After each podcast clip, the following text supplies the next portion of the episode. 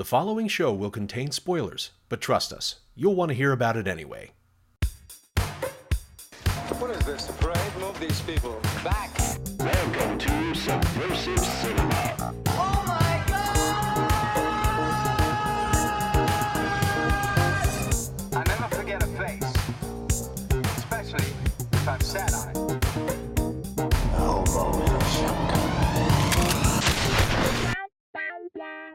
Subversive Cinema.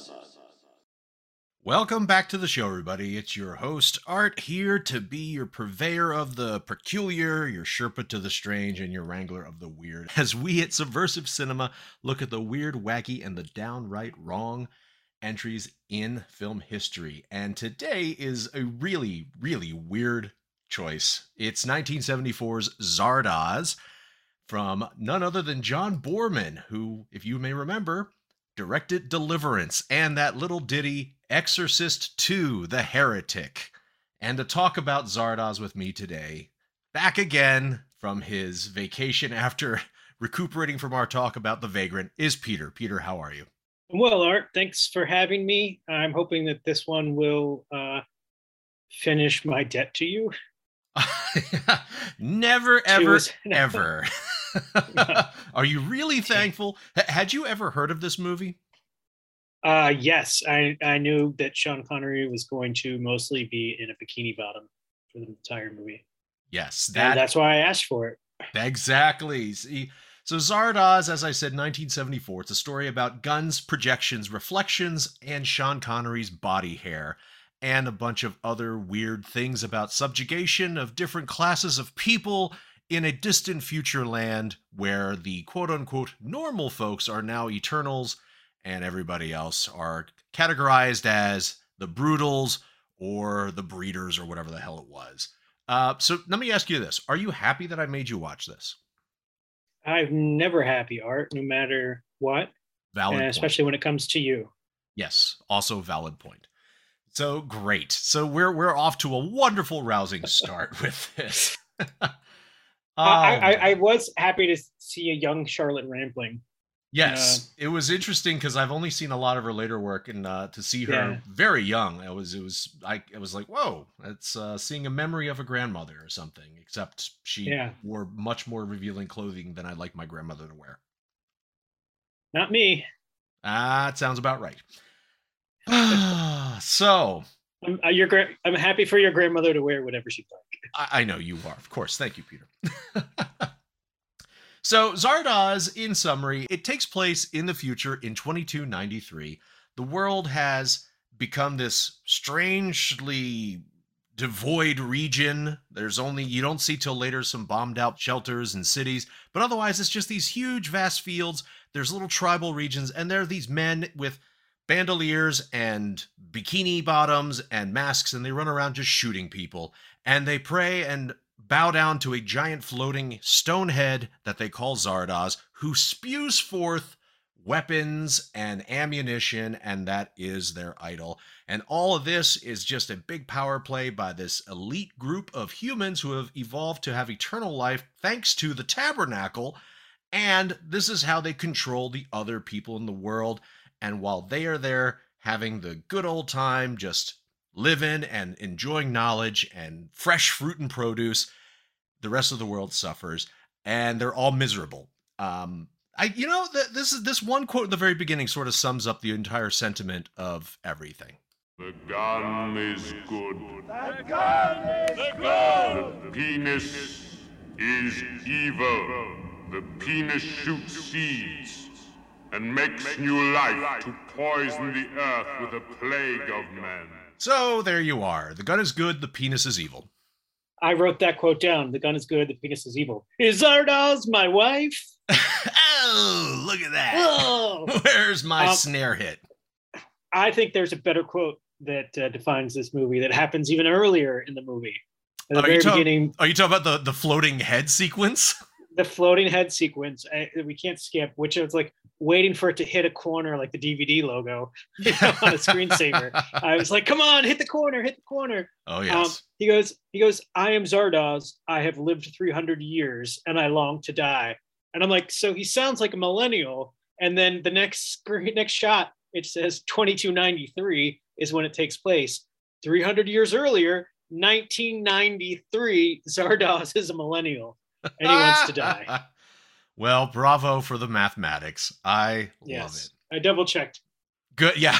oh, and of course, the biggest thing about this entire story that we were running is there there is this this wild man who finds his way inside of the vortex where all these Eternals live. That is played by Sean Connery, the character Zed, and he is there to we're not quite sure what at first, and eventually we all realize he's the chosen one who's been designed to bring down the system from the inside. He is the slave meant to free the masters and other such nonsense. I'm not sure what the fuck's happening in this movie. Exactly. And Zardoz created him because Zardoz is a millennial who will use the rules to get around rules he can't break to get what he wants to happen. It's a millennial movie. Everyone should watch it. Isn't it amazing though that it is a millennial movie, but it was done 20 years before the millennial existed? It is. I think. Boorman, uh, you know, knew a thing or two. He did. He did. Oh man, I, you may wonder why is Sir Sean Connery in a film like this? Well, apparently after doing Diamonds Are Forever, he had a hell of a time getting work. So John Boorman got him at the steal away price of $200,000 for this work. And all he had to do was wear knee-high stripper boots, red bikini bottoms, and have a hell of a huge mustache and a ponytail. Sounds pretty good to me. Yeah, I think that Sean's uh, ponytail was my favorite character in the movie. Absolutely. Oh, Well, that's that and his and his body hair, just in general. Yes. That actually would lead into my next question. So, uh, there was a lot of characters in this. They all were pretty much exactly the same as the others, but I'm sure we can find some that stood out. What about you? So, what stood out to you other than Sean Connery's body hair? What what character stood out? um not so much a character but just something that really made me laugh would be uh his bandolier uh, he carries a revolver but his bandolier has bullets that are like six inches long that don't fit in a revolver and i'm like why is he wearing that somebody doesn't know what they're doing he's wearing uh, some sort of rifle ammunition around his chest, but he's carrying a revolver. but he never carried a rifle uh, the whole Nope. movie he just He- had the, the uh, revolver Correct. and he shot it so many times i never saw him reload it was crazy Uh, well, you know, in the future, there's infinite ammo. I'm not sure if you Oh, knew is that. that. Were they on a god mode or? Yes, mode? exactly. They entered the cheat code. Zardoz handed it over to them. I uh, I have to lend some some credit to Zardoz himself with his m- sharpied on mustache and his Yeah. goatee made of lines and a dot that wasn't Yeah. even symmetrical. Yeah, my favorite is like, why does he keep shaving and then draw that weird facial hair? Because you could see his stubble in some of the close-ups, the actor's stubble. So Yes. like, ah, that's oh, I know this would be hilarious. We'll draw on facial hair, and then we'll have the biggest, fattest banana slug uh, mustache on Connery. it's it's such a it's such a weird weird fucking movie. But apparently it was made for a million dollars and now that i know that it shows. So much of the effects were literally just in camera kaleidoscope or projection works. So maybe our favorite one of our favorite characters should just be the the overuse of projection screens and this weird crystal realm that he would go into consistently because hey let's put him in a fun house of mirrors Exactly. Someone's like, I know, I have the keys to the amusement park. It's closed for winter. You know, we can shoot part of the movie there. I think it's kind of what happened. yeah it, it was funny that you mentioned the projection because uh, when uh, Zed is learning by osmosis, which is like what every 10 year old kid wishes they could do, it was the Um, matrix before the matrix yeah they projected the code on his face and it was green right on on the faces and it looked just like that. Um, oh, you have to make sure you're was- doing it topless by the way too because that's the only way the information can transfer to him is you have to be Yeah. on top of him topless and then that'll transmit Yeah, it was pretty um pretty cool the way that he you know was able to learn that way. Um, but then it was like all the things that he learned were all very Eurocentric. it was just like it was only like French and English, and then like maybe I guess some math would be like you know not Eurocentric, but and yeah and then like some artwork pieces or fine art, metric system stuff. Well, I guess it was shot in Ireland, so it makes sense. I guess it'd be Eurocentric. Yeah. I, right before that scene, you know, she goes, um, uh, "We will not work in time. You will take our knowledge by osmosis out of time. We will touch teach you, and you will give us your seed." And little known fact, I did in my I, I came upon in my research. Uh, that line led to the title for 1998's Out of Time with George Clooney and Jennifer Lopez. What? That's magic. I made I made that up. That's not. Oh, that true. sucks. I was really hoping that was real. I was like, I didn't read that, but I will buy it and, and, run with it. We should start that rumor right now. Yes, we should. So, Sorry, everybody, it was, uh, you know, I okay. You know, look. Before we get too far ahead, I, I think we're done with the characters because it, everybody was pretty much the exact same as each other, except for friend you know, and and Sean. Friend, and, but but yeah, but then you know you have the other immortals, and they just collectively, I think we should refer to them as the HOA.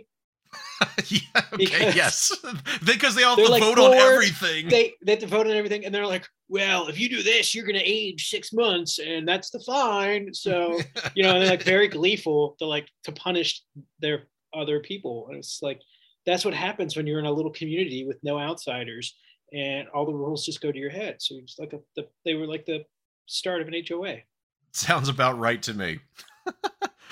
so we got ahead of myself here a bit. So, you know, we're breaking down what makes this movie subversive. And the three ingredients of that are the characters, the story, and what the fuck factor. So we've already started talking about the characters. Yeah, yeah. Uh, well, Sean Connery's bikini that's that's that's where we're just gonna go with he wins. Yes. And I think his the back of his neck hair because at one point it's like two inches long in one of the some of the shots, and I was uh, I had trouble finishing my beer. It was just a lot of neck hair. But I also needed the beer to be able to watch all the neck hair, so it was a yes. Though actually, I guess we could say another aspect of Sean Connery that really shouldn't be glanced over here is is his erection, his off-screen erection that about I don't know, maybe 40 some minutes into the movie when we're getting a history lessons because this movie doles out exposition in spurts.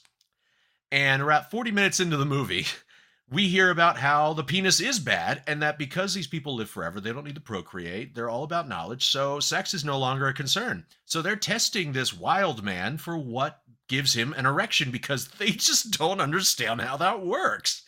And the best part is they show him, you know, a nudie film of some boobs getting washed. That doesn't yes. do it. Neither but does Greco. How did they know wrestling. to show that first? How do they know that if they don't know what causes an erection? How does it immediately go to soapy boob washing? Hey, because we don't we don't I ask don't those questions, Peter. For someone who doesn't know what gets an erection, I think they they do know. I was gonna say, do you think they should have started with the mud wrestling instead, or? I I mean, I just think it was like they were all kind of erotic images that you know um, go to it. But my favorite thing is like they go, you know, as part of May's studies of this creature, we are trying to find once again the link between erotic stimulation and erection. And then it immediately cuts Connery's chest hair. Oh yes. and I was like, are they talking to the audience? I think they're talking to the audience. And like, is this is this what it takes, bud? oh yeah. Oh yeah. And then of course, when the screen turns off as Charlotte Rampling's character is just like, I don't know what'll do it. And then he just looks at her and then the waveform on the screen starts going off the the scales. Everybody comes and looks off camera at his obvious boner, and then hilarity ensues. Yeah, who knew bikini bottoms didn't really hide a boner very well? Who would have thought? So, me. So we have that sort of thing happening, and then um, things just happen. Um, there's voting. There's life making bread there is an uprising. There is trying to figure out how Sean Connery got into the head in the first place. This movie it doesn't make any goddamn sense. So I'd say Peter, so how much of the story gelled for you? I mean, by the end of it I'm like, okay, I kind of get it, but why? Well, no, actually the very very end was suspect to me when we're treated to this montage of aging, but before then 13%. that sounds about right. Thirteen percent. Mean, I, I thought it might have been a thrown away Monty Python sketch.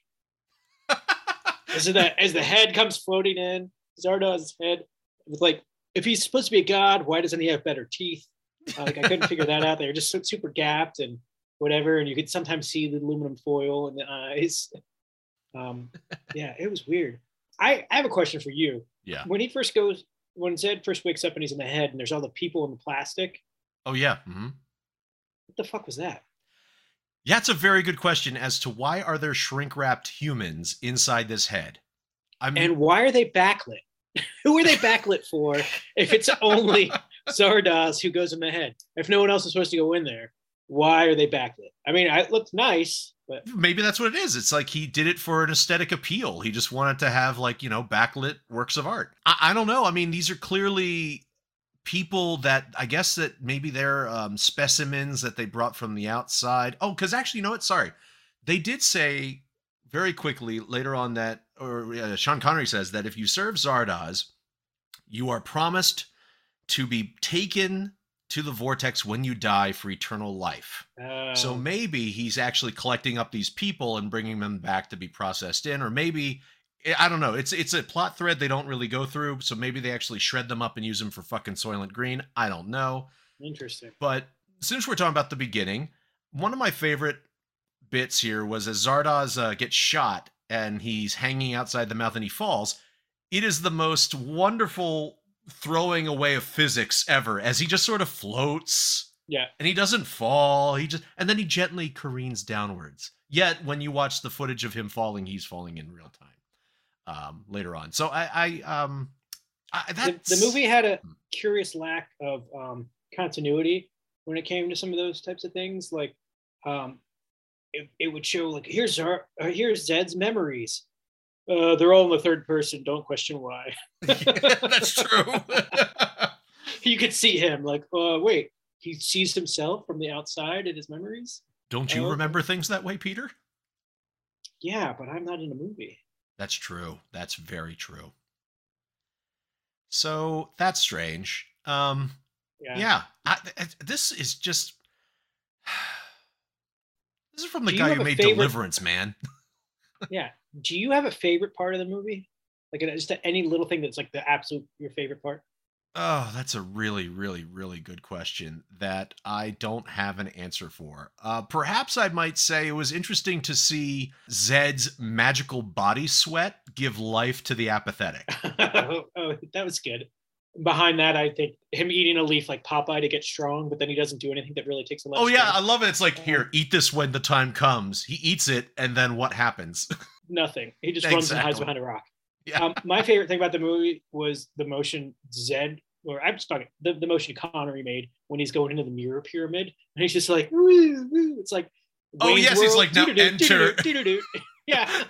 it's almost like they said, "Hey, do that parlor trick where you you amaze little kids by going downstairs behind something." it's the waving of his arms. I was like, all right, that he earned his money that with that scene alone. Yup.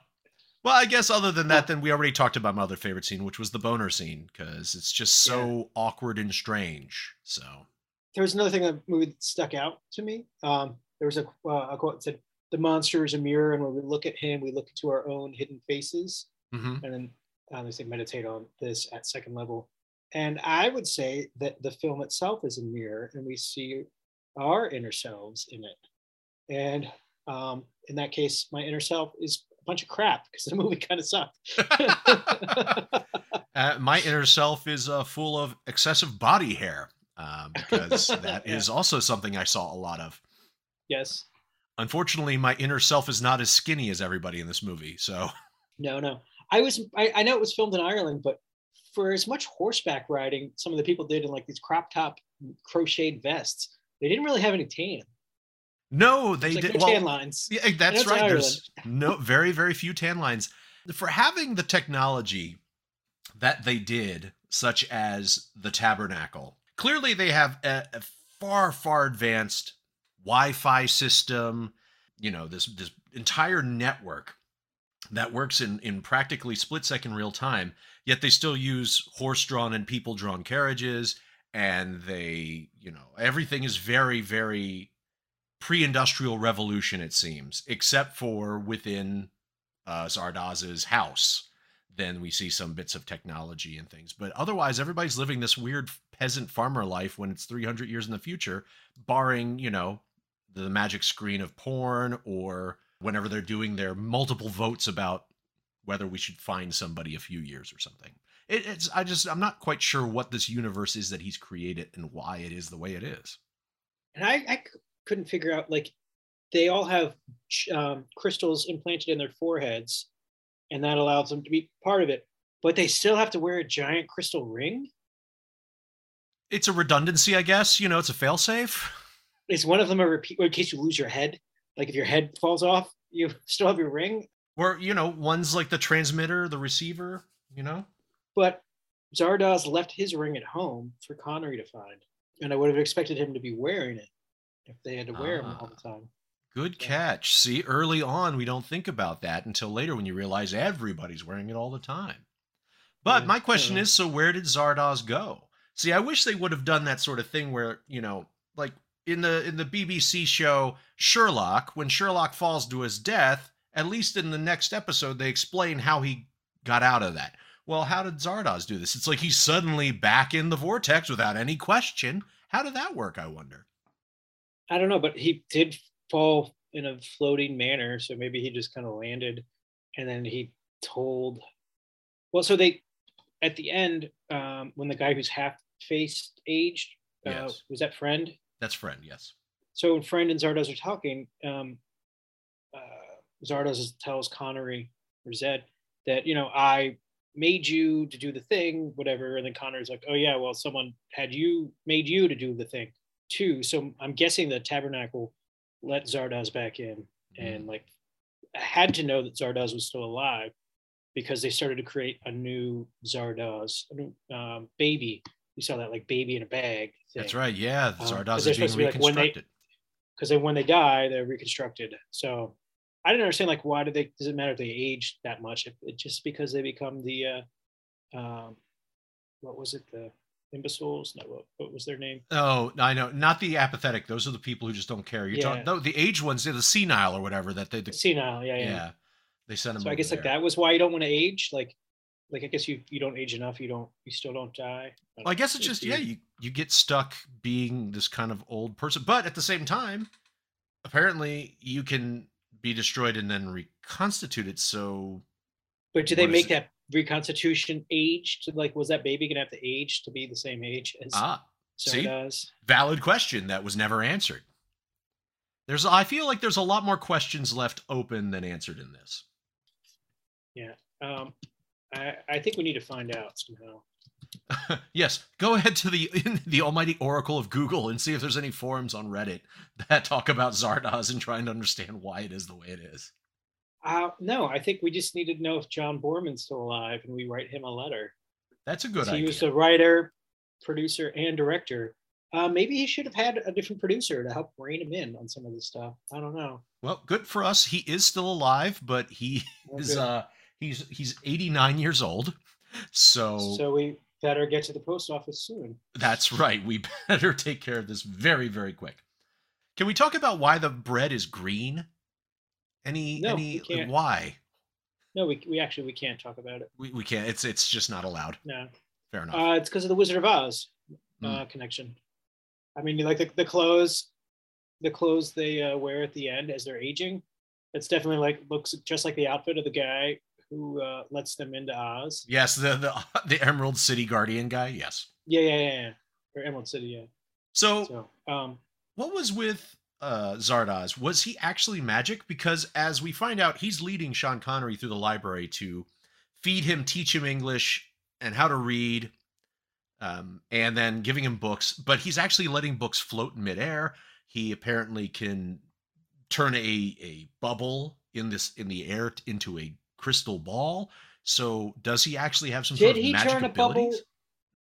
No, did he actually turn a bubble into a crystal ball, or did they just use a piece of plastic to be able to float the crystal ball? And then it's supposed to be the same crystal ball that when it goes into Connery's hand. Was that just like thinking the audience would think it was a crystal ball the whole time? maybe i don't know i i i don't know there's so much about this movie it makes me ask why, but for all the wrong reasons. So Mhm. I I don't know. I have no idea. So story is whatever it is. Um so what in particular made you stop and say, what the fuck is going on? Um, all of the things. I mean, it just it took me more than one day to watch this movie. Um, yes, I I, was like, I "Oh, noticed that. I'll drink a bunch of beers that'll help with this, and then it didn't, and then I got tired and I went to sleep, and then I tried to watch the last forty six minutes uh, earlier this afternoon, and I couldn't pay attention and wasn't really listening, and I was like, I better rewatch that again so I can talk to Art about it. Um, yeah, it just was like I don't know. There was a lot of boobies, and that was that was kind of what I took away from the movie. It was weird. I don't know. I don't know why it was made. I don't know who thought it was a good idea. I don't know how anyone got work again after this. I mean, it's just not a good movie. It's weird. It's definitely like from oh yeah, this is from the seventies. Okay, Quaaludes were still legal, right? Okay, got it. That's all I need to know. Yeah. Yeah, that sounds about right. I, I was curious as to how is it that all these people they wear very, very little clothing, yet they seem to live in a climate that looks very cold. That's why Sean Connery had been bred to have so much body hair, so that Ah. would be cold. And there it is. That makes now we've brought it all back to home. Yes, makes perfect sense. Yeah, honestly, there's so much about this. Like I, I started getting a little confused partway through about the second or third projection screen series of weird memories and going into the crystal shit. I don't know. Half the time he's going through these seemingly unmotivated visions or hallucination periods. And I feel like it's all in service of some sort of grander big message, but I think that there is none. I think it's just sort of all there for bullshit. And it was all very confusing to me. Everything about this movie. And I guess, you know, I mean, what is it that he makes this deal with a select group of them to give them his seed? He lets like seven people get out, and then the rest of them just willingly fall prey to the brutes who come in to, to kill everybody, right? Yeah.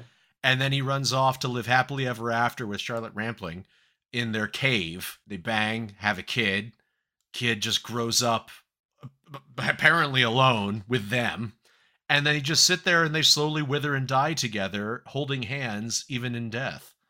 And then we're done. Yeah, it was weird. It was like, um, who's the kid gonna get with? It's just his mom and dad. Is this gonna take another turn for the weird? I didn't know. And even his and his son, you notice there's like one moment where the son gives him like a ration of shit really quickly. Like he stands up to leave and the mother reaches for him and he just shrugs her off very Yeah, very meanly and then just wanders away and the whole thing just makes me wonder what the point of all this is and i don't know there was i guess there was one part that was kind of interesting is when everything starts falling away and insanity seems to be taking over the vortex and that's when all the old people are converging with the freshly awoken apathetic and people are just having an orgy in the garden. And i guess that's you know that night and the next day is when they breach the walls and they come and start killing everybody but yeah i don't know. This whole thing is just really something else no, I'm not sad that I watched it or sorry. Um, it's one I've heard about, you know, and it's like, oh yeah, I know about that movie, Sean Connery in a bikini, like, but never had really made it to the list to watch it. So I'm glad you forced me to do it.